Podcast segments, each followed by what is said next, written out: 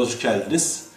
Ee, geçen haftaki bölümümüzde sevgili Reşat Güner'le uzun uzadıya çok e, ayrıntılı bir şekilde e, zihnin işleyişinden, bizlerin birer bilgisayar olduğumuzdan, olup olmadığımızdan, işte hatta en son Matrix'e kadar gelmiştik.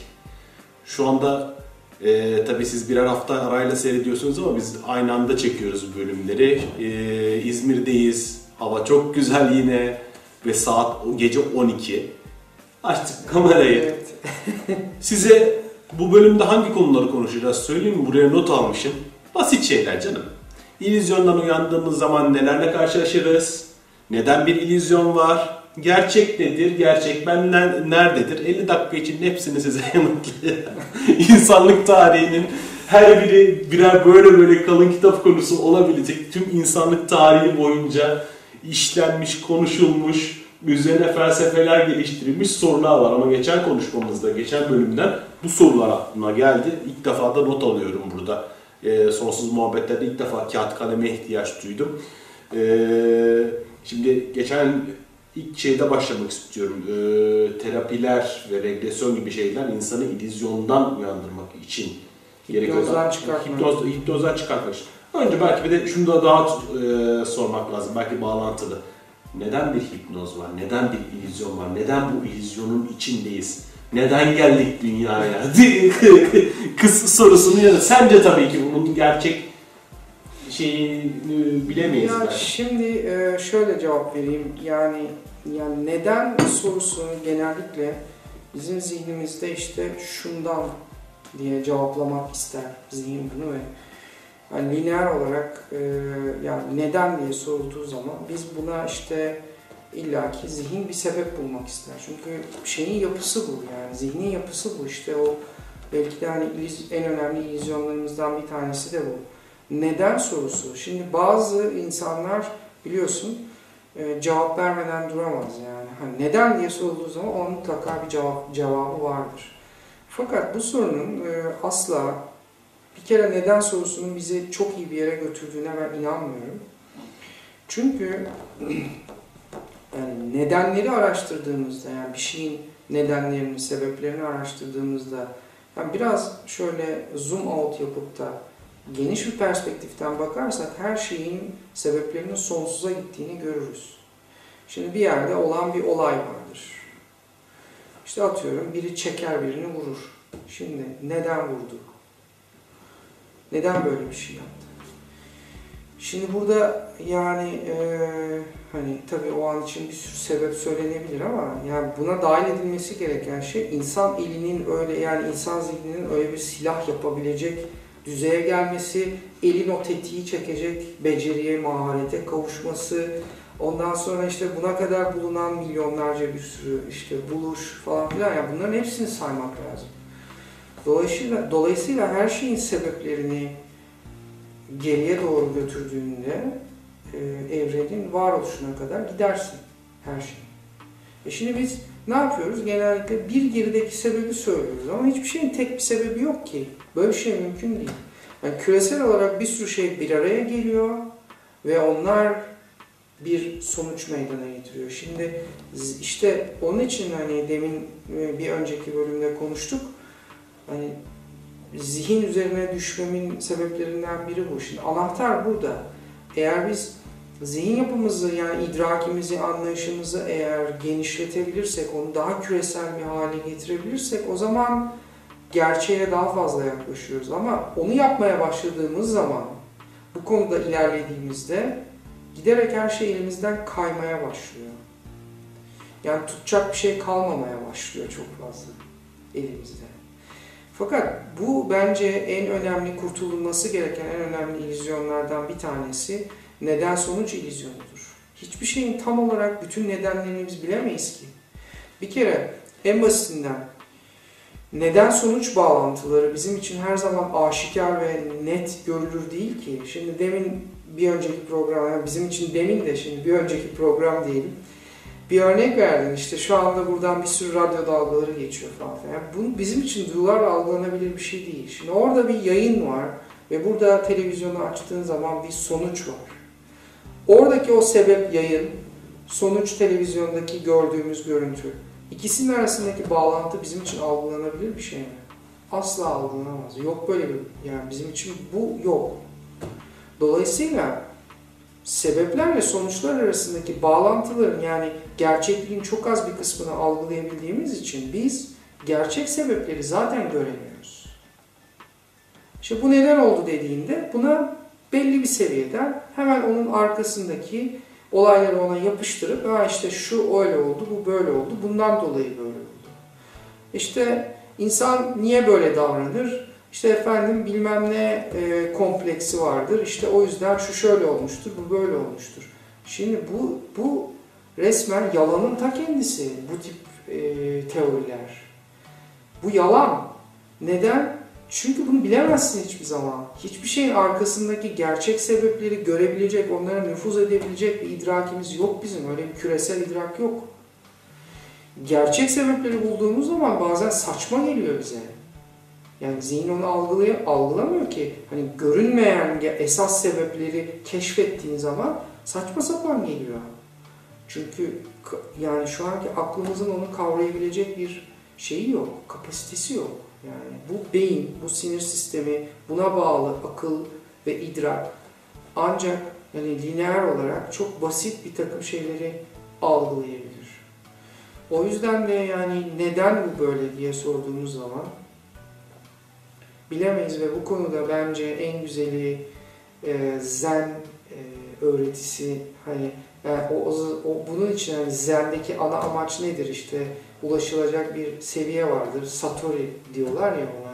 Hani bir aydınlanma denilen bir şey. E, o, o seviyeye gelince insanlar hani saçma sapan şeyler söylüyorlar ya da hiçbir şey söylemiyor. Yani o yüzden diyor ki her şeyi olduğu gibi kabul et. Her şeyi olduğu gibi kabul et. Çünkü sen sebepleri, bütün sebepleri göremezsin. Küresel olarak o olayı oluşturan bütün sebeplere nüfuz edemezsin. Ha bunlarla ilgili hikayeler vardır ya yani böyle meseller falan vardır. İşte insanlar bir takım yorumlar yaparlar bir şeyler olduğunda. İşte o ondan oldu, bu bundan oldu falan filan. Ve bir bakarsın sonra aa bambaşka bir sebep vardır orada ortada. O yüzden her şey hiçbir zaman olan olayların hiçbirisi tek bir sebepten kaynaklanmıyor. Çok katmanlı, ve çok farklı seviyelerde pek çok küresel olarak pek çok sebebin bir araya gelmesi neticesinde biz burada işte görebildiğimiz bir sonuç var. Ama o bizim yani şu anki çok sınırlı aklımızla kavradığımız bir şey. Onun için ben e, zen e, tarzı yaklaşımı çok benimsiyorum bu anlamda. Biz her şeyin arkasındaki sebepleri bilemeyiz yani. Bazılarını biraz sezebiliyoruz yani çok hafiften sezebiliyoruz ama o da yeterli değil. O yüzden bu neden var ya da neden gerçeklik bu şekilde? Bu bizim anlayabileceğimiz bir şey değil. Böyle dizayn edilmiş ama biz bunun içine doğduk. Ama biz şunu anlayabiliriz. Yani bunun içerisinde hani nasıl bunun daha derinine nüfuz edebiliriz? Bunu düşünebiliriz. Ve bu nasıl sorusu insanı daha iyi yerlere götürüyor. Neden sorusundan ziyade. Neden beş parmak var?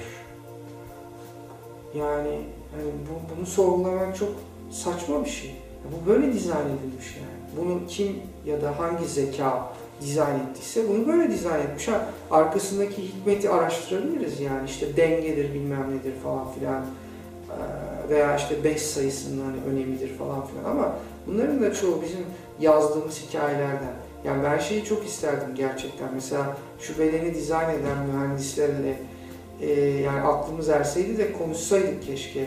Yani niye böyle dizayn ettiniz yani? Bunu ya da hani bu nedir yani? Nasıl bir şeydir? Ya da işte hani şey var ya Ikea'da e, hep şey görürüm böyle.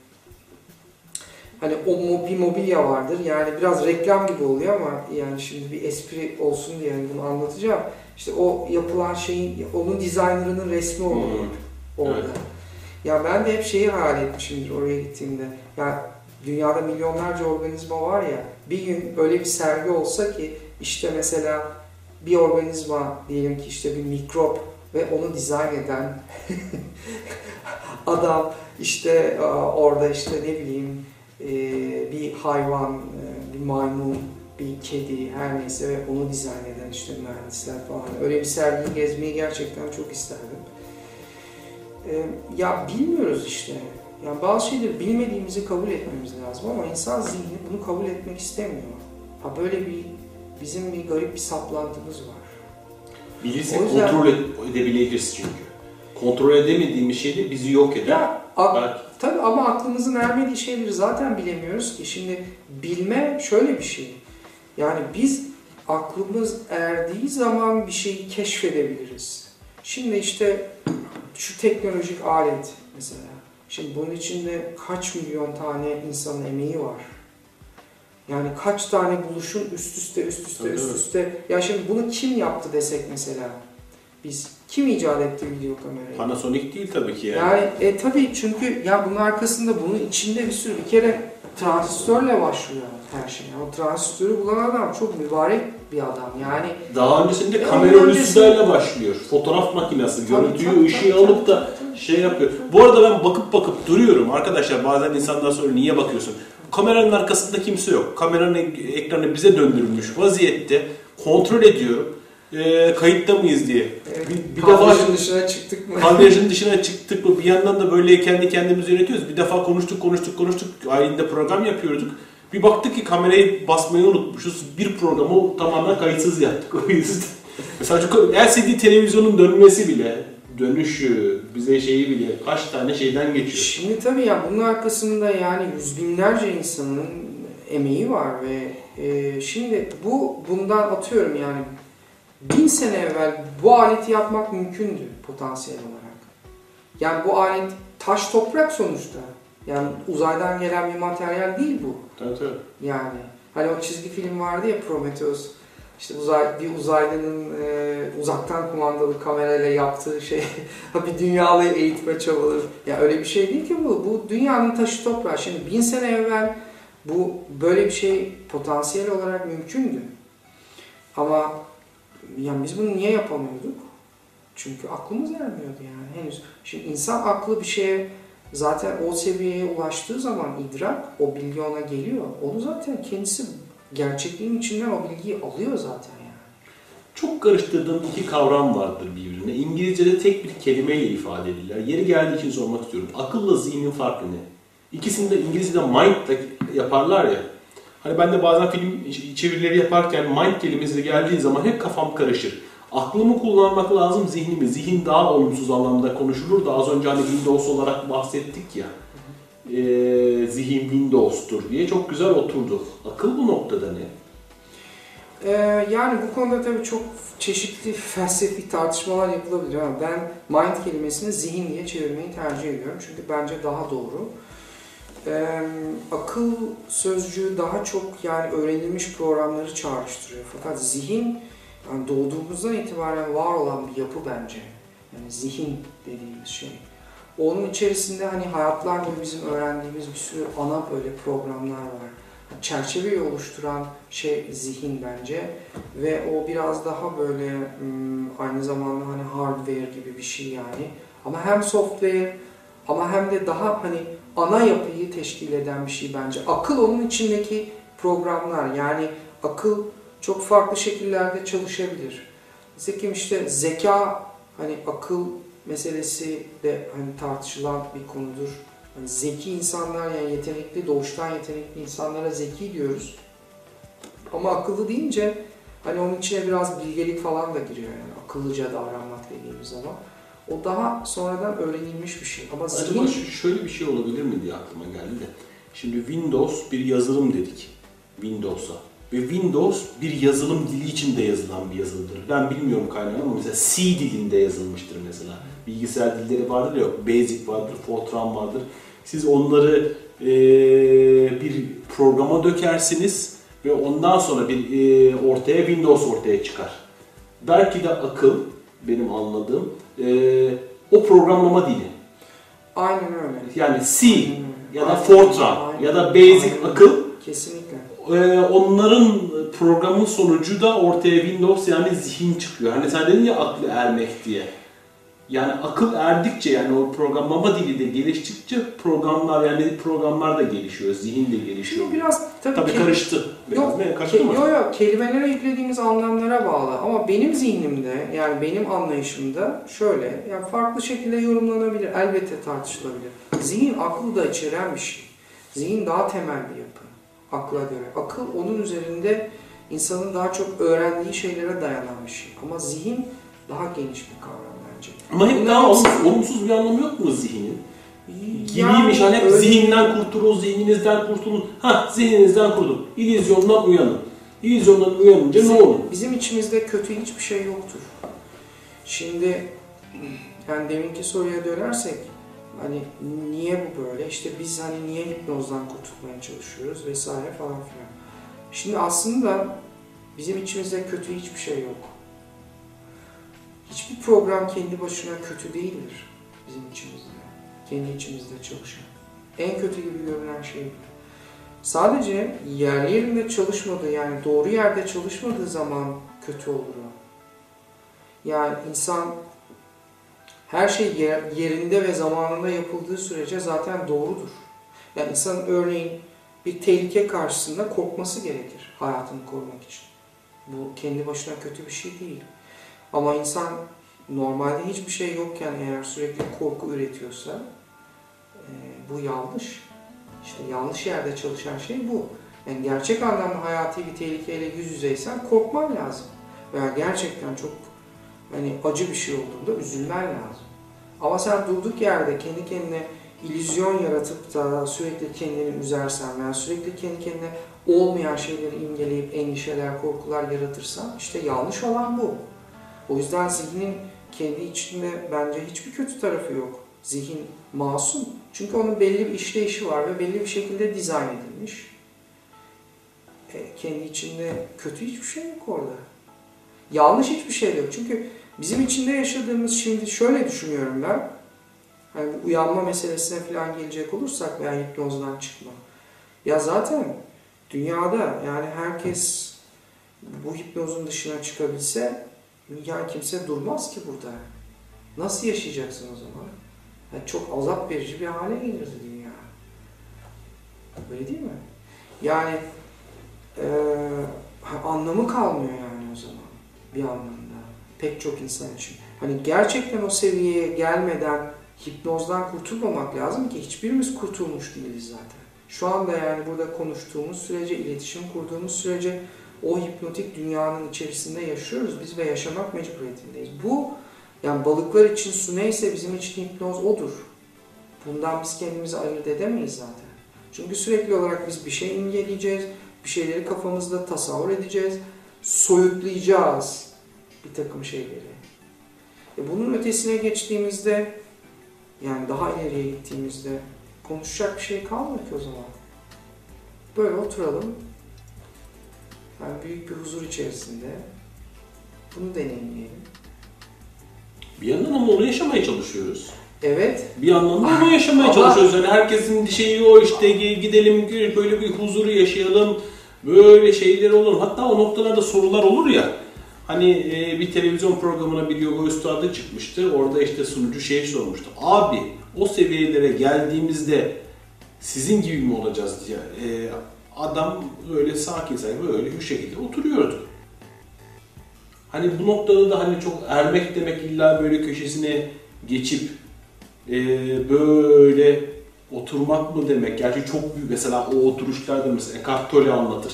Yani o kadar büyük hazlar, o kadar büyük enerjiler, o kadar büyük e, keyifler yaşarsınız ki, neşe yaşarsınız ki salonun ortasında oturursunuz ve mutluluktan kendinizden geçersiniz Evet, der. okey. Bak gene bir duygudan bahsediyoruz burada. Gene bedende ortaya çıkan bir şeyden bahsediyoruz. Yani bu gerçeklik böyle ve biz bunu olduğu gibi kabul etmek zorundayız ve sonuçta gözümüzü kapatıp işte yani bunu isimlendirmek çok zor. Ya bu şundan dolayı bu düzen böyle. Ve e, işte biz burada şunu yapıyoruz. Ya biz burada tekamül ediyoruz falan filan.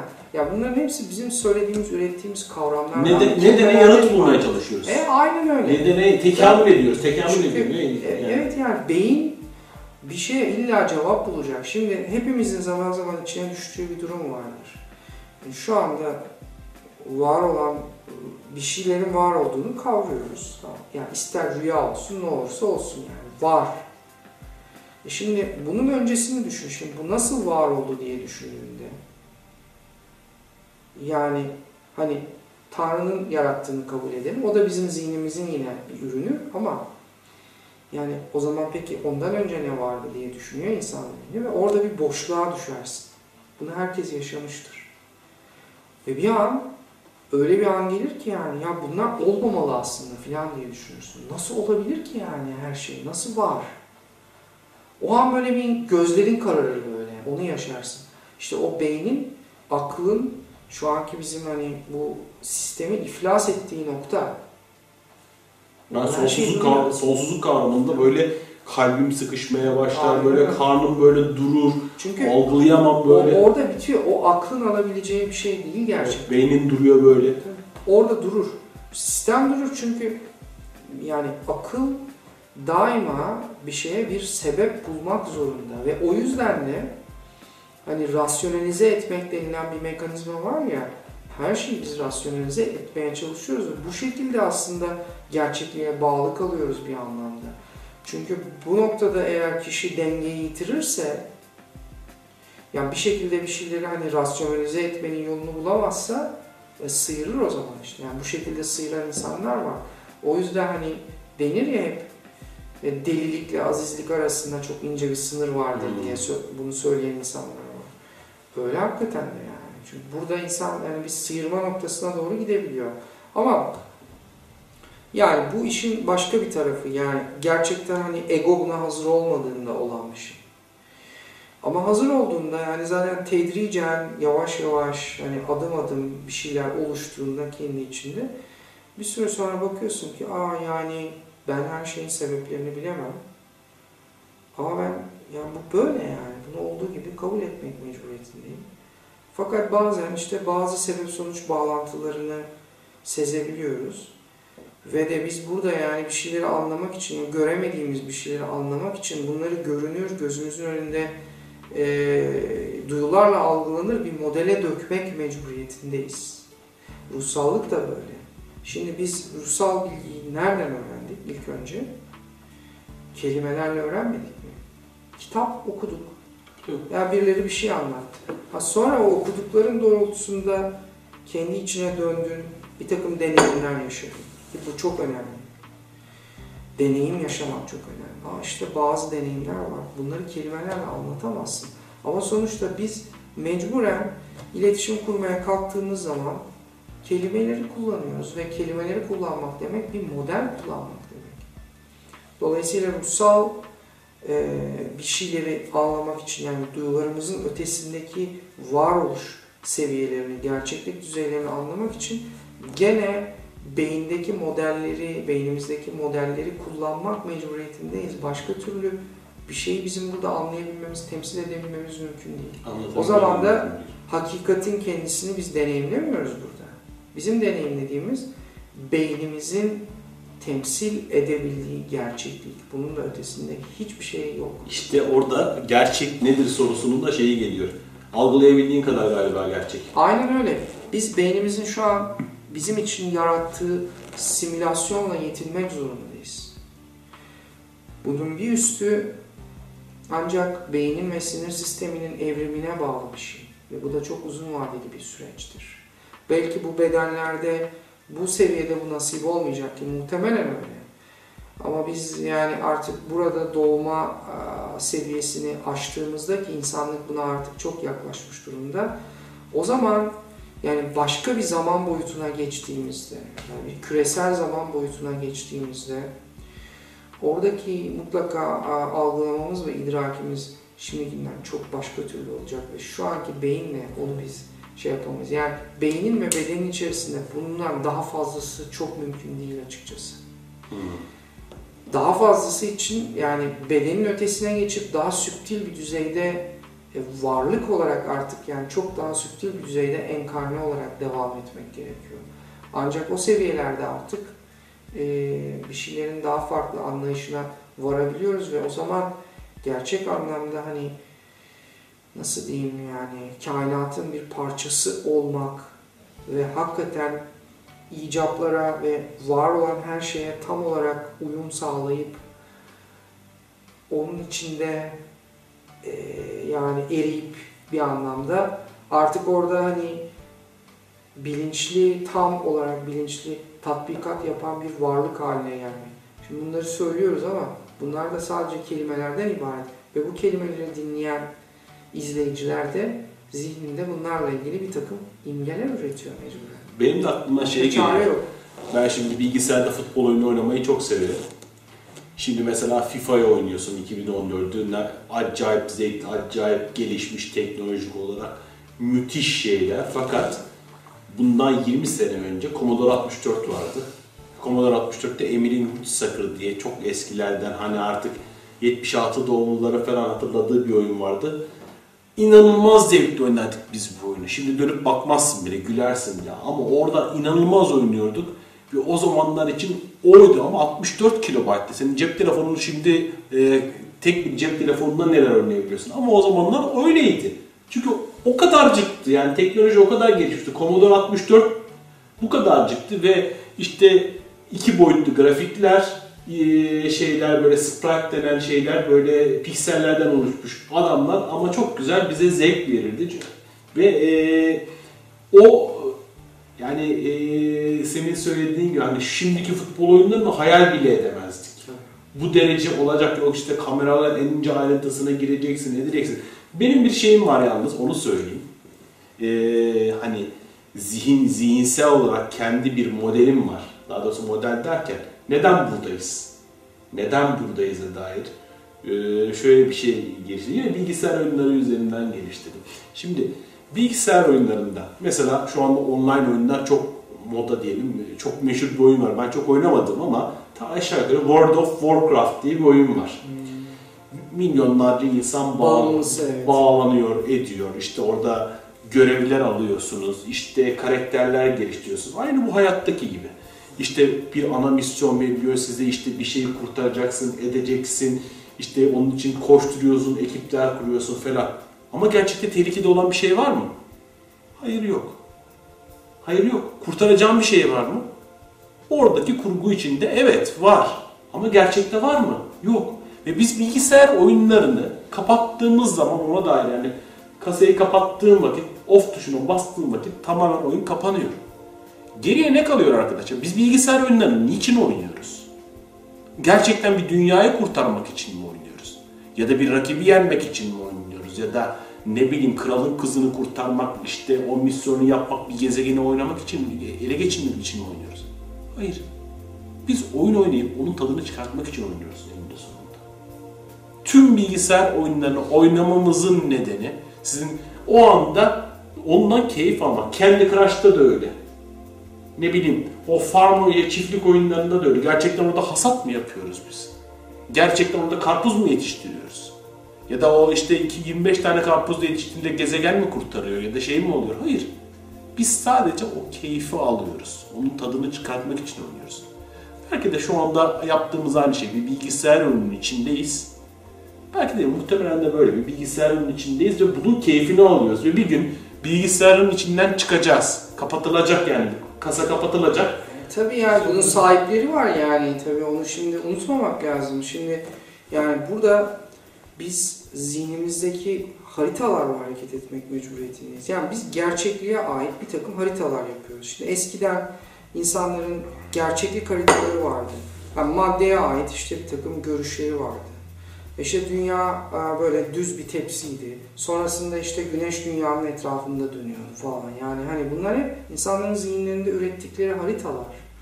E, sonra anlaşıldı ki ya biz şimdi yani doğduğumuz andan itibaren kendimi bildim bileli yani dünyanın uzaydan çekilmiş fotoğraflarını görerek büyüdük yani. Benim ilk hatırladığım fotoğraflardan biridir. Dünyanın uzaydan çekilmiş fotoğrafı. Biz şimdi bunun hakikatini biliyoruz. E ondan sonra ne oldu? Hubble teleskobu fırlatıldı işte atmosferin dışına. Bir sürü teoriyi değiştirdi. E işte CERN'de parçacık hızlandırıcısını şey ettiler, çalıştırdılar. Bir sürü teori değişti. Şimdi ne değişiyor burada? Evrenin yapısında bir şey değişiyor mu? Hayır. O zaten var aynı. Hiçbir fark yok. 1 milyon, 1 milyar, 5 milyar yıl önce neyse gene o. Burada tek değişen şey insan bilinci. Yani bizim nüfuz etme kapasitemiz geliştikçe haritalarımızı geliştiriyoruz. O haritalar geliştikçe de bir şeyleri daha iyi anlayabilir hale geliyoruz. Dolayısıyla işte o neden sorusuna verilecek cevaplar da yine bizim bilincimizin gelişmesiyle orantılı. Yani o geliştikçe cevaplar değişiyor. Yani yarın kim bilir ne cevaplar verilecek. Şimdi hani onlar gülecekler şimdinin teorilerine. Biz de dünün teorilerine gülmüyor muyuz yani bunu hani e, ne kadar naif e, şeyler, teoriler üretmişler insanlar diye. E bu burada tek değişen şey insan bilinci geliştikçe var olan hakikatlere daha fazla nüfuz ediyor ve onları daha iyi anlayabiliyor. Tabii ki bunun bu bedende bir sınırı var. Ve tabii ki e, bu sistemin sahipleri var. Yani bu sistem kuruldu ama hani burada burası bir okulsa eğer bu okulun sahipleri var elbette. Şimdi onların amacı ne acaba? E, şeyde düşündüğünde şimdi çiftlikte yaşayan e, hayvanlar işte tavuk hayatını sürdürmeye çalışıyor. İşte yumurta yapıyor. İşte oradan hani falan filan onların amaçları işte koyunlar başka bir şey yaşıyor kendine göre inek şudur budur. Şimdi onların kendilerine göre bir realitesi var, bir hayatı var. E peki o çiftliğin sahibi ne elde etmek istiyor orada? Ne yapmak istiyor? Onun kendine göre başka bir amacı var.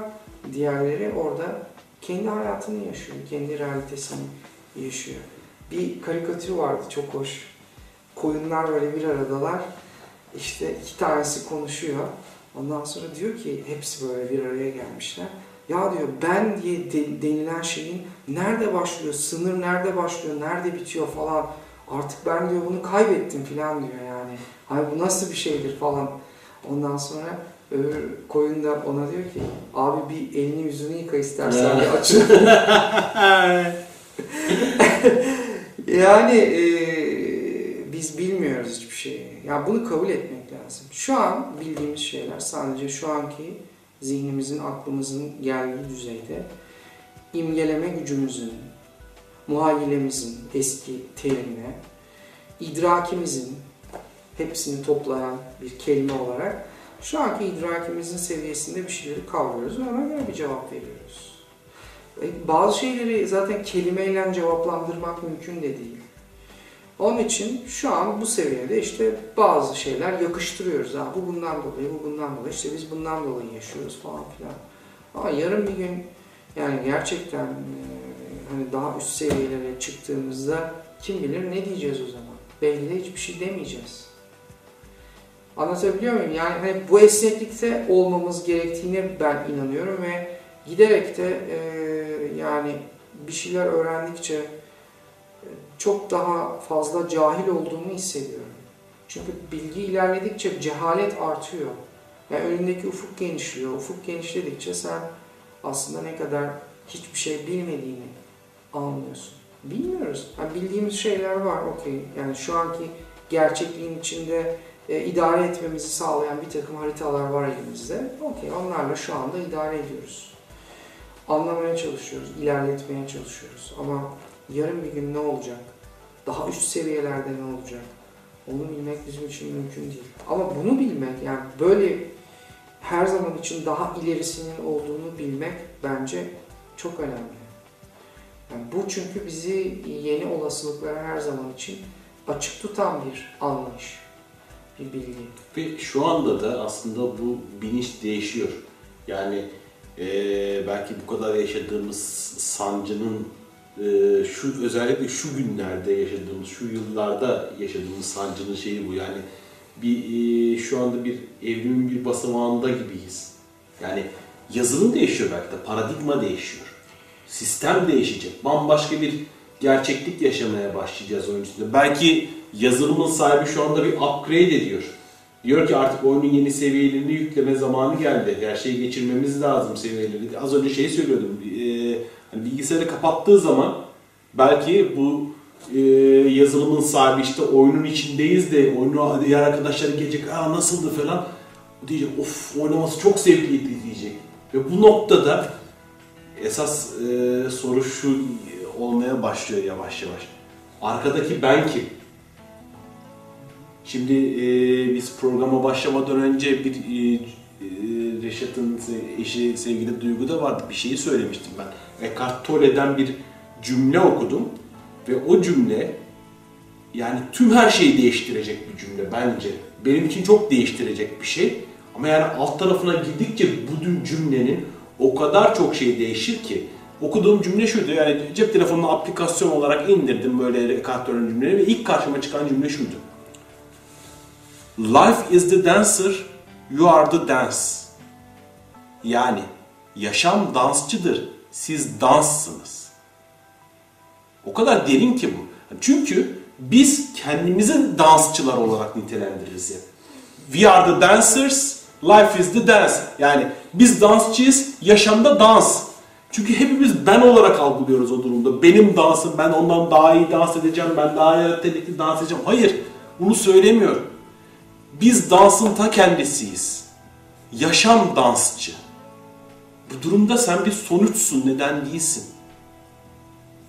Of o kadar derin ki bu. Bu noktada şey sorusu çıkıyor işte. Ee, buraya not aldığım şey. O arkadaki ben kim olabilir? Bir ara verelim ona devam edelim.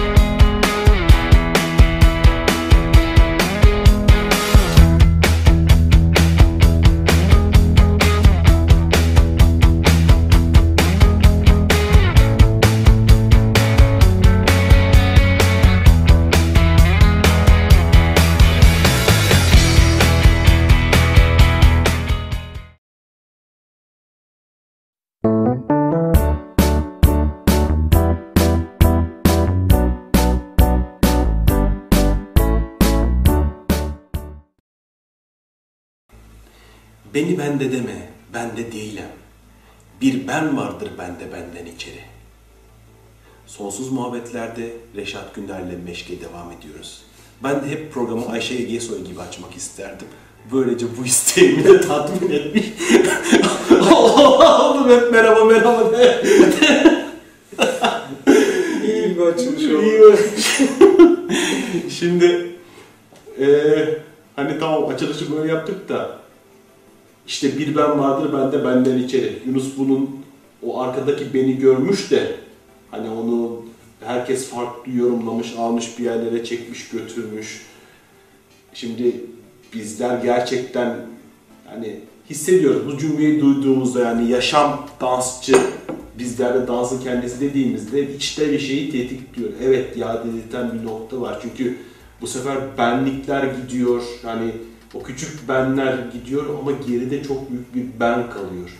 Burada da zaten ben yani o beni sen nasıl tanımıyorsun ya da senin şu ana kadar bulabildiğin ee, ne olarak düşünüyorsun? Ya burada da işte bu hani zen tarzı yaklaşımlar e, benim çok hoşuma gidiyor ve beni etkiliyor gerçekten. Yani meşhur işte hani bu zazen meditasyon denilen hani zen meditasyonları vardır ve onda işte kendi kendine söylediğin şey şudur sürekli olarak işte ben yani hislerimi algılıyorum ve ben hisler değilim. Çünkü sen hislerini algılayabiliyorsan o değilsin demektir. İşte ben duygularımı hissediyorum ama ben duygular değilim. ya da ben düşüncelerimi algılıyorum, zihnimi algılıyorum. Ben düşünceler değilim, zihin değilim, nihayet beden değilim. E, hakikaten şimdi bu herkesin deneysel olarak anında yaşayabileceği bir şey. Şimdi kendi dışındakileri görebiliyorsun, algılayabiliyorsun.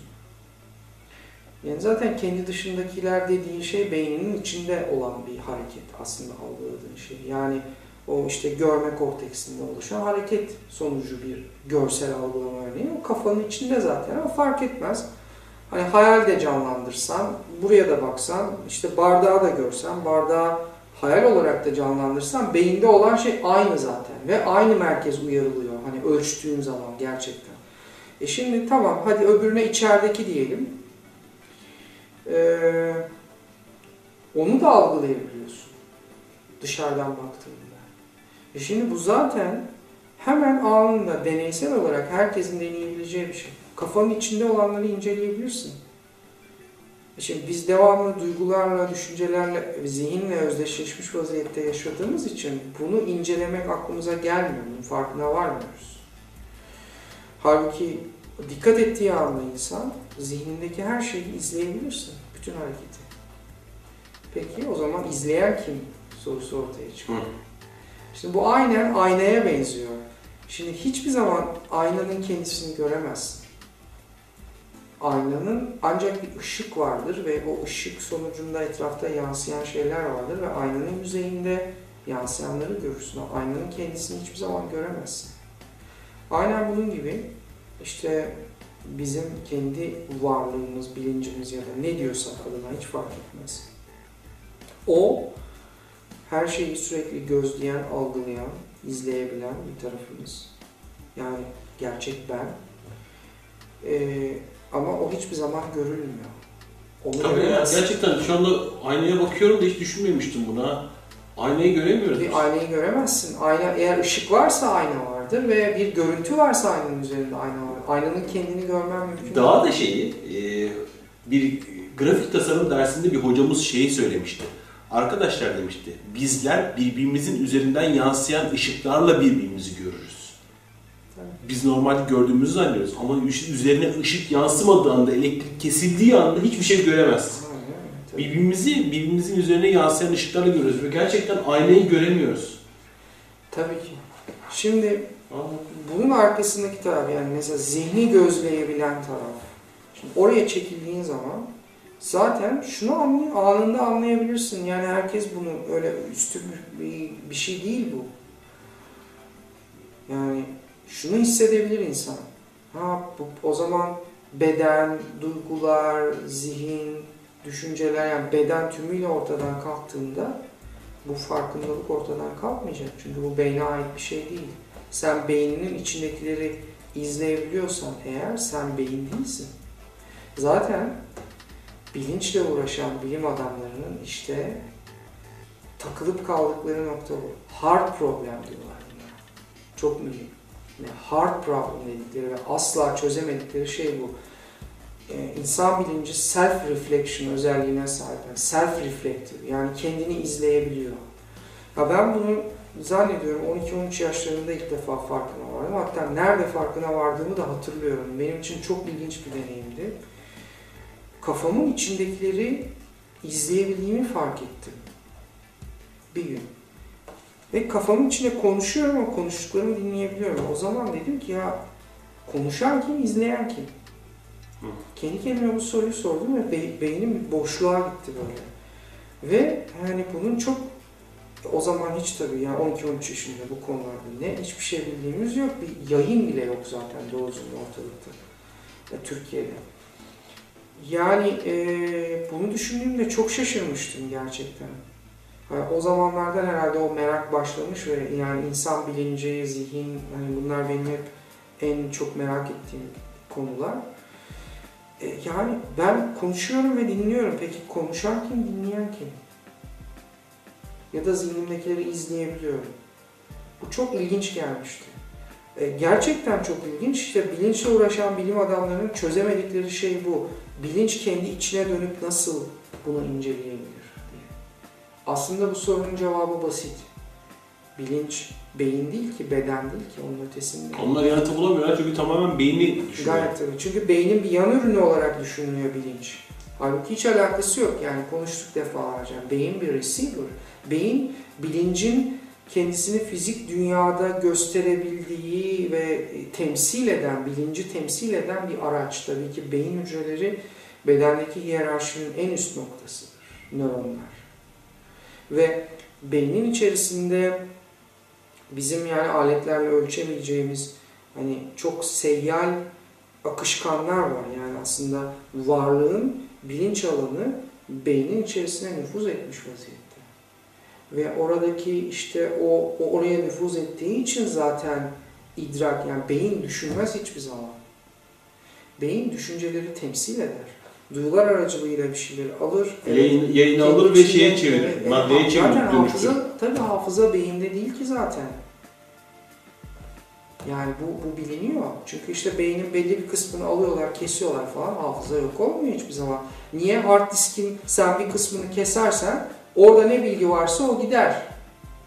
Ama beynin bir kısmını kestiğinde ha, ya bir şarkının yarısını unutmuyorsun asla. Böyle bir şey yok. Ya da anılarının bir kısmı. Bir bulanıklık oluyor. Ya da hard diski topluyor. hard diski yok etsen bile o şarkı yok olmuyor. Şarkının sadece dosyasını yok edebiliyorsun. O şarkı yok olmuyor. Ama hayır. Şarkı var şimdi, hala. Ama hard diskte her şeyin yerini locate edebilirsin. Yani şu veriler, şu datalar hard diskin şurasında kayıtlı diyebilirsin. Evet. Beyinde böyle bir şey yok ki. Beyinde neyin nerede kayıtlı olduğu belli değil. Öyle çünkü hafıza beyinde değil çünkü. Bir kere. Hafıza yani bilincin kendi içinde, varlığın kendi içinde olan bir şey ve yani dolayısıyla beyin ortadan kalktığında anılar yok olmuyor ki.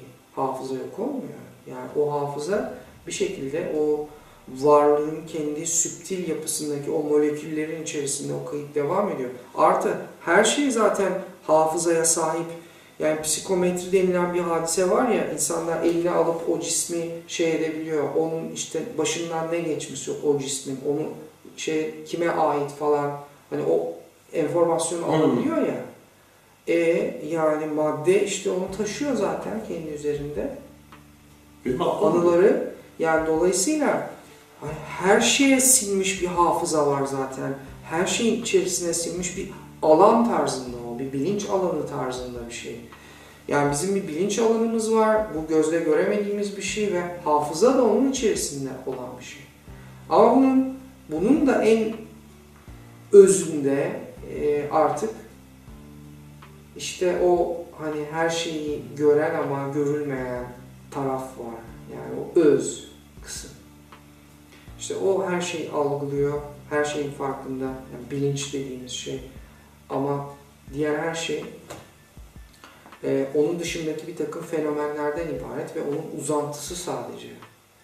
İşte o yüzden hani meditasyon vesaire yani gerçek meditasyonun amacı da bu zaten. İnsanın kendi varlığına ait olmayan şeylerden soyunabilmesi. Şimdi sen normalde belli bir seviyedeyken senin için özne olan bazı şeyler var. Yani belli nitelikler var senin özelliklerin işte cinsiyetin şuyun buyun falan filan şimdi bu, bu düzeyde bunlar senin için özne sensin yani benliği oluşturan şeyler kimliği oluşturan şeyler yani senin öznen ama sen bunun bir adım üstüne çıktığında ve bunun bu da hani bir üst seviyeye çıktığında bir alt seviyede özne olan şeyler senin için ne olur? Nesne olur artık. Hı, hı. Sen onlara dışarıdan bakmaya başlarsın. Şimdi ilk önce sahip olduğumuz mallar ve işte sahip olduğumuz bir takım eee, hani bayağı eşyalar. Şimdi il- ilk seviyede biz bunlarla özdeşleşmiş vaziyetteyizdir. O onsuz yapamazsın yani. Şimdi öyle değil mi? Yani eşyası yok olunca insan sanki yani böğrüne bıçak saplanmış gibi acı çekiyor. Şimdi yani eşyayla özdeşleşmiş vaziyette. Evet, Ya ben bunu de- hepimiz yaşıyoruz. Tabii tabii ben Şimdi birinci seviyede bu şimdi ama birin, bunun bir üst seviyesine çıktığında Aa yani eşya ben değilim yani. Sonuçta ben ondan hani daha bir üst seviyedeyim ve hani o gitse de ben varım diyorsun. Şimdi bu bir seviye ama bunun bir üstünde e, o zaman kendi içinde bir takım nitelikler var, belli duygular var, seni sen yapan programlar var işte o software'ler var. Ha işte onlar onlara da sahipleniyoruz zihinle özdeşleşiyoruz, duygularla özdeşleşiyoruz, e, kimliğimizle, kişiliğimizle özdeşleşiyoruz. Software ile özdeşleşiyoruz. Diyorsun ki ben işte buyum yani. İşte Matrix'in içindeki yaşama hikayesi. Halbuki şimdi bunun bir üstüne çıktığında aa diyorsun ki hayır yani bunlar benim düşüncelerim. Ama ben düşünceler değilim. E, duygularım var. Zaman zaman kızıyorum, öfkeleniyorum, şunu yaşıyorum, bunu yaşıyorum, seviyorum, nefret ediyorum. Ama ben duygular değilim. Çünkü ben bunları algılayabilirim. Ha işte o noktadan itibaren bir önceki aşamada özne olan ve özdeşleştiğin şeyler senden uzaklaşıyor ve nesne oluyor. Ve nihayet beden tümüyle nesne haline geliyor senin için. Özne değil. Daima bir üst seviyeye çıkıldıkça bir alt seviyedeki özne olan şeyler bir üst seviyede senin için nesne olur. İşte zaten hani bütün o doğu öğretileri, meditasyonlar bilmem ne falan yani bunun ana amacı odur. Şimdi bugün meditasyon deyince gözleri kapatarak yapılan her şey meditasyon olarak adlandırılıyor. Çoğu imgeleme çalışması ve çoğu hipnotik çalışmalar onlar. Daha beter hipnozun içine batırıyor insanları. Gerçek meditasyon bence, hani bu benim görüşüm. E, katılan olur olmaz o ayrı mesele. Gerçek meditasyon yani hakikaten e, insanı ilerleten, yani hepsi ilerletir de ama esas meditasyon bence kişinin özdeşleştiği şeylerin farkına varmasıdır. Ki nitekim hani en e, yani baba meditasyon ekollerinde yapılan şey budur. Orada bir şey üretme yoktur. Olanı gözlersin. Buna receptive meditasyon deniyor. Yani çünkü 3-4 türlü meditasyon tarzı var. Yani bir tanesi işte receptive olanı olduğu gibi kabul ediyorsun ve o özdeşleşmeden kendini kurtarıyorsun. İşte kimisi bir şeye konsantre olursun. Kiminde e, bir konu üzerinde düşünürsün yani reflektif olarak. Bir konunun özüne ulaşmaya çalışırsın. Kiminde de bir şeyi hani generatif denilen bir şey üretmek için yani bu im daha çok imgelemeye girer. Şimdi bunların hepsi meditasyon tarzları ama esas bence en baba olanı zen tarzı. Yani sen her şeyi izliyorsun ve onun dışında olduğunu Bir fark ediyorsun. seviyedesin ve varlıktasın. Şimdi Evet, oradaki seviyede aynen. aslında sen varlıktasın. Yani zihninin geçmişi ve geleceği nasıl barındırdığını görüyorsun. Düşüncelerin seni nasıl sürüklediğini görüyorsun. Anında çünkü şimdi mesela o şekilde bir meditasyona oturduğunda insan izlemeye başlarsın. Kısa bir süre sonra düşüncelerden bir tanesi seni alır ve götürür ve bir anda kaybolursun onun için. Gürciyev de bunu öğretmeye çalıştı işte batılı insanlara. Yani dördüncü yol öğretisiyle bunu çok e, detaylı ve çok güzel bir şekilde ve çok hani batılı insanın anlayabileceği tarzda Gürciyev de bunu anlatmaya çalıştı. Onun da hani kendini hatırlama ve kendini gözlemleme meselesi, öğretisinin üzerine kurulduğu ana nokta o. Kendini hatırlama. Yani kendini hatırlama ne demek? Farkına varmak yani. Ama yani bu farkındalığın sonu yok. Yani burada ilerlemenin sonu yok. Ve insan çok hızlı bir şekilde state'ler yaşayabilir. Gerçekten yani elini çırparsın ve çok farklı bir state'in içine girebilirsin. State yani Hal. Hal. Tamam. Hal. Ama hani bir de stage denilen yani aşamalar var, Hmm. level'lar var. Orada kolay kolay orada işte o level'ları geçmek o kadar çabuk olmuyor. Yani bazı level'ları aşmak için hayatın içinde yıllarca uğraşıyorsun. Yani benim hep söylediğim, konferanslarda verdiğim bir örnek var. Bu gece yatıp yarın sabah bir konser piyanisti olarak uyanamazsın. Eğer konser piyanisti olmak istiyorsan yani oturup piyanonun başına bir de küçük yaşta başlayıp yıllarca geçmen gereken aşamalar var. Şimdi kimisi o aşamaları hızlı geçer. Daha çabuk geçer. Ama atlayamazsın. Doğal gelişim süreçlerinde bu vardır. Bir tohumu ektiğin zaman o belli aşamalardan geçerek gelişir ve o, o aşamalar atlanmaz mümkün değil. İşte insan ruhsal gelişim yolunda da aşamalar var ve bu aşamaları atlayamıyorsun. State olarak yaşayabilirsin. Yani bir meditasyon esnasında çok yüksek bir hali yaşarsın bir anda. O senin için, o an için yüksek bir haldir ama geçer. Hayatın içine dönüyorsun. Şey deyince, tohum deyince geçen e, şeyi düşünmüştüm. E, onunla ilgili bir not yazmıştım hatta. E, hani ben oldum ya da farkında oldum demek için illa zamana mı ihtiyaç var diye. Şimdi sen tohum örneğine verince tohum evet tohumun büyümesi için fideye dönüşmesi sonra bir bitkiye ya da bir ağaca dönüşmesi için zamana ihtiyaç vardır. Ama tohum her zaman için kendisini bir ağaç olduğunu fark edebilir. Onun için zamana ihtiyaç yok. Tohum kendini içine döndüğü zaman kendisinin bitki varlığının farkına varabilir. Bunu istediği her an yapabilir. Şimdi de bunu yapabilirsin. Ama şimdi bunu yapıyor olman demek ben bir ağaç oldum işte 30 metrelik bir ağaç olduğum anlamına gelmiyor. Bunun için zamana ihtiyaç var. Yani e, hani bazen şey oluyor ben bir anda aydınlandım. Tamam bir anda aydınlanabilirsin. Bir anda ağaç olduğunu fark edebilirsin senin aslında. Fakat o büyüme için zamana ihtiyacın var. Gayet tabii. E şimdi meditasyonda da ulaşılması gereken hedef şu değil midir? Bu farkındalıkla alakalı olan. Hayatın içinde bunu sürdürmek. Günlük yaşamın içinde bunu sürdürmek. Yani esas mevzu bu zaten yani. Yoksa hani e, ne olacak? İşte biz şimdi burada bir arada gayet güzel e, yani hani sevdiğimiz şeyleri konuşuyoruz, bahsediyoruz. E sen de hani çok güzel işte sorular soruyorsun. E, yani bir arada aynı düşünceleri paylaşıyoruz ve bu fevkalade güzel bir şey. Yani cennetteyiz yani. Ama hayatın içinde öyle değil ha. İşte yani hayatın... elektrik faturası yatırmaya orada arabası olan birisi gelsin sana şey yapsın. şey derler ben oldum ben oldum diyor dersin ya gelip adam bir tanesi sana suratına baktığı zaman anlarsın ne kadar olduğunu. Bir tane patlattığı zaman anlarsın ne kadar olduğunu orada. Aynen öyle işte yani hayatın içerisinde o farkındalığı sürdürmek ve onu yaymak. Tabii bu burada gidilecek yolun sonu yok.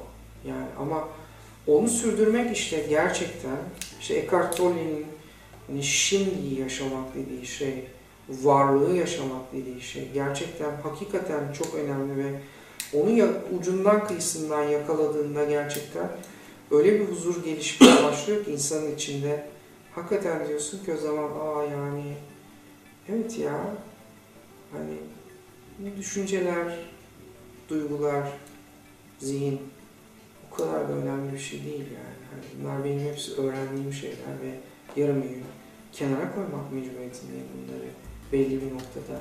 Yani bunu, bunu fark etmek, bu farkındalığı yaşamak gerçekten çok iyi. Ama bunun dönüşümü beraberinde getirmesi yani her şey farkındalıkla başlıyor da dönüşüm zaman isteyen bir şey. Ve bu bu konuda da hani e, burada aşılacak olan level'ların falan filan da sonu yok. Yani bu sonsuz muhabbetlerde olduğu gibi evet, yani ya son... adını çok güzel koymuşsun. Hakikaten bunlar sonsuz muhabbetler.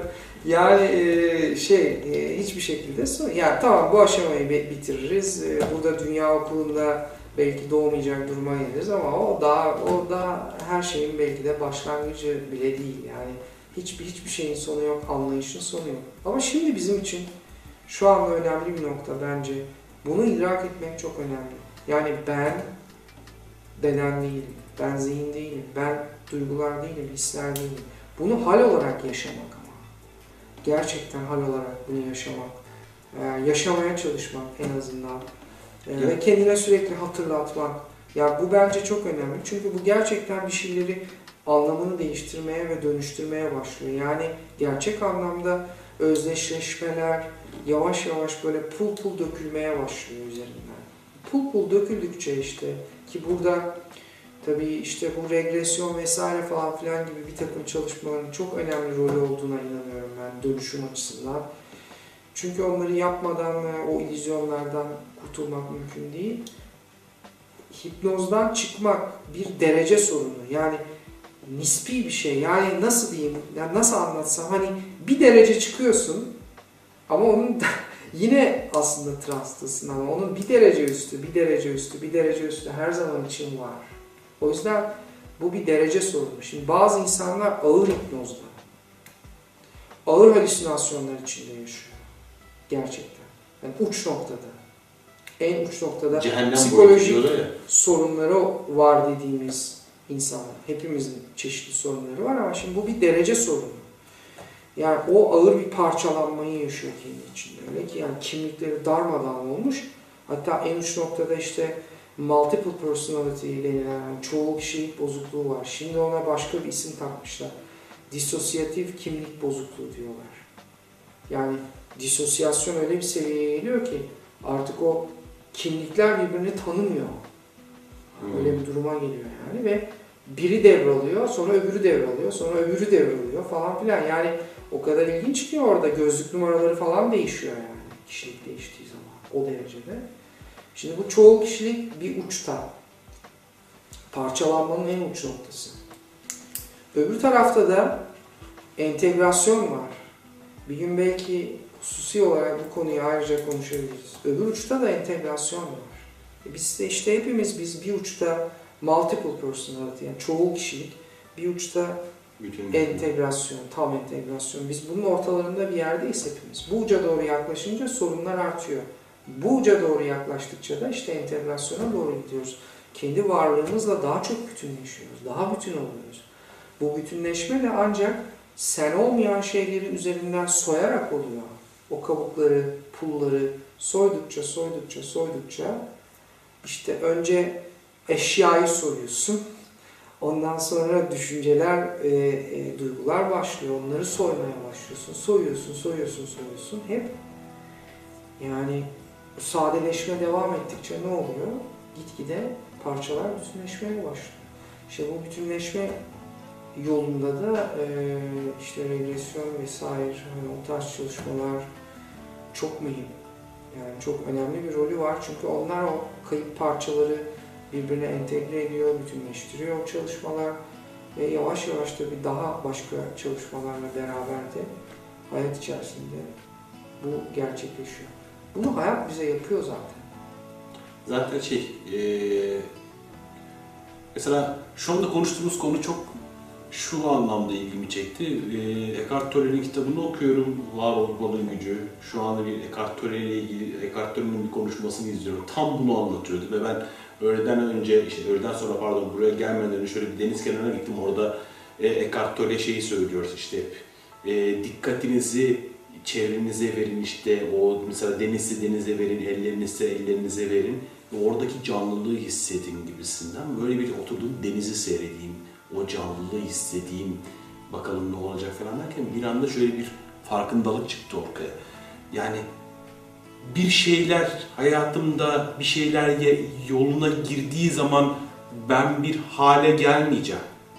Yani mesela işte rahatladım işte maddi olarak rahatladım işte şu oldu bu oldu işte yok iyi bir şeyim var iyi bir işim var şuyum var iyi bir eşim var çocuklarım iyi çevremle ilişkim her şeyim şeyi iyi artık tamam huzura erebilirim gibisinden bir durum değil yani bu şey gibi hani her şeyi tamamladık hacca gidiyoruz en son ondan sonra rahatlık gibi değil hayır ben o anda o hali yaşadığım için zaten onlar kendiliğinden olacak. Bir tanesinde tüme varım var, diğerinde tümden gelin var.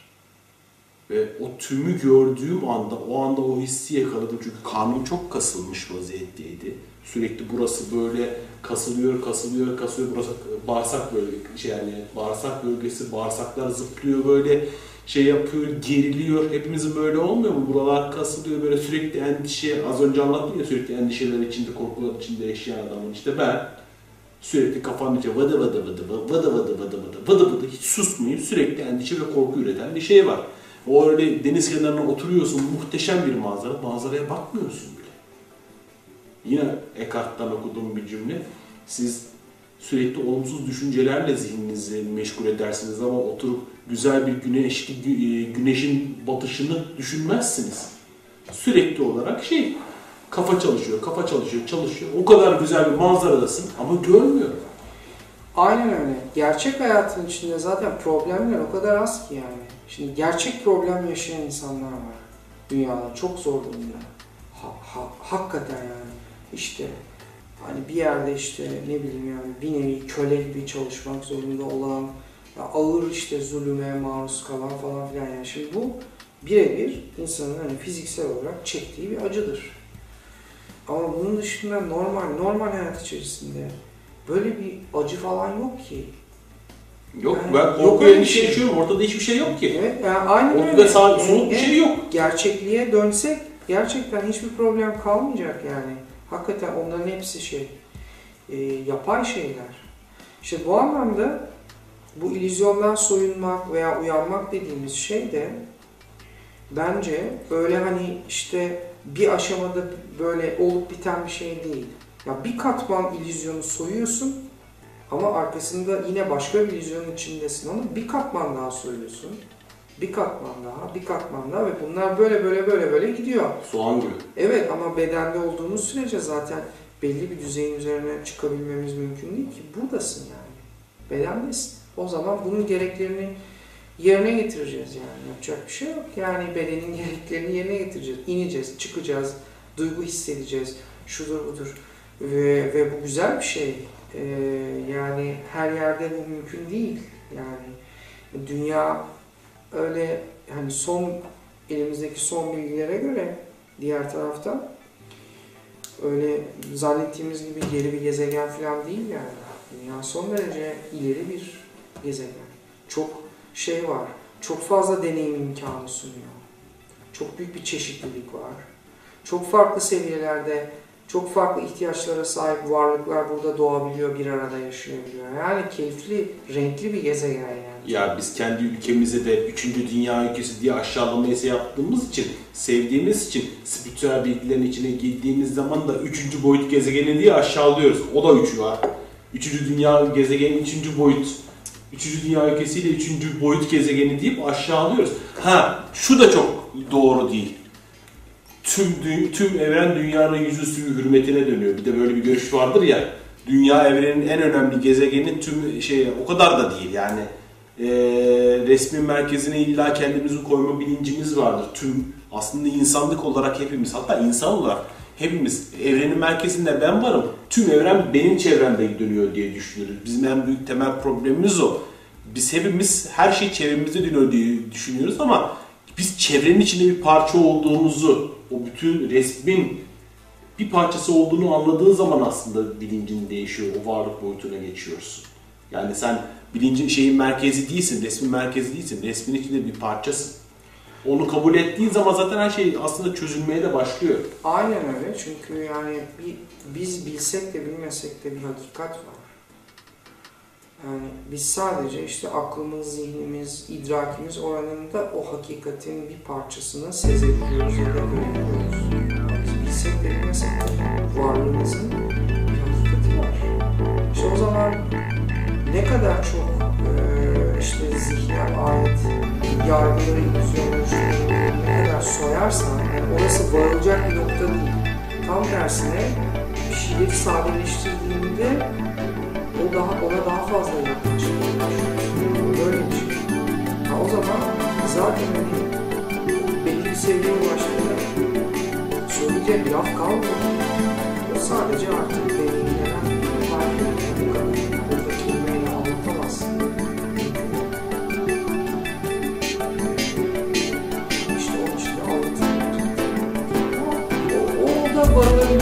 seviye. Kimleri kabul etmesin. O işte sonsuz muhabbetler böyle. Valla muhabbet aldı gidiyor. Hani biz de artık yavaş yavaş ses tonlarımız anlaşıldığı ve hafif hafif esnemeler de başladı. İlk sırada saat 1 mi 1.30 mudur? Yoğun geçiyor ama yani bu, bu çok fena. Ee, Şimdi ben bu şekilde konuştuktan sonra çok fena açılıyorum gerçekten. Yani iyice açılmış vaziyette. Enerji bastı. Evet. evet. Ama çok güzel, çok teşekkür ederim. Sağ olun. Yani çok keyifli. Ben sana teşekkür ederim. Yani çok güzel bir muhabbet oldu. Umarım e, sizde de bazı şeyleri tetiklemeyi başarabilmişizdir. Ben kendi adıma, öncelikle ben kendi adıma yaşattığı böyle sorgulayıp yani sorguluyor derken, sohbet ederken bir şeyler öğrenmek istiyordum. Kendimden çok bilgiler aldım. Daha sonra yine kendisiyle buluşup programlar yapacağız. Ee, sonsuz muhabbetler zaten sonsuz muhabbetler nereye kadar gidecek bakalım göreceğiz. Çok teşekkür ederim sana. Ben teşekkür ederim. Sağ olun. Bir sonraki programda görüşmek üzere.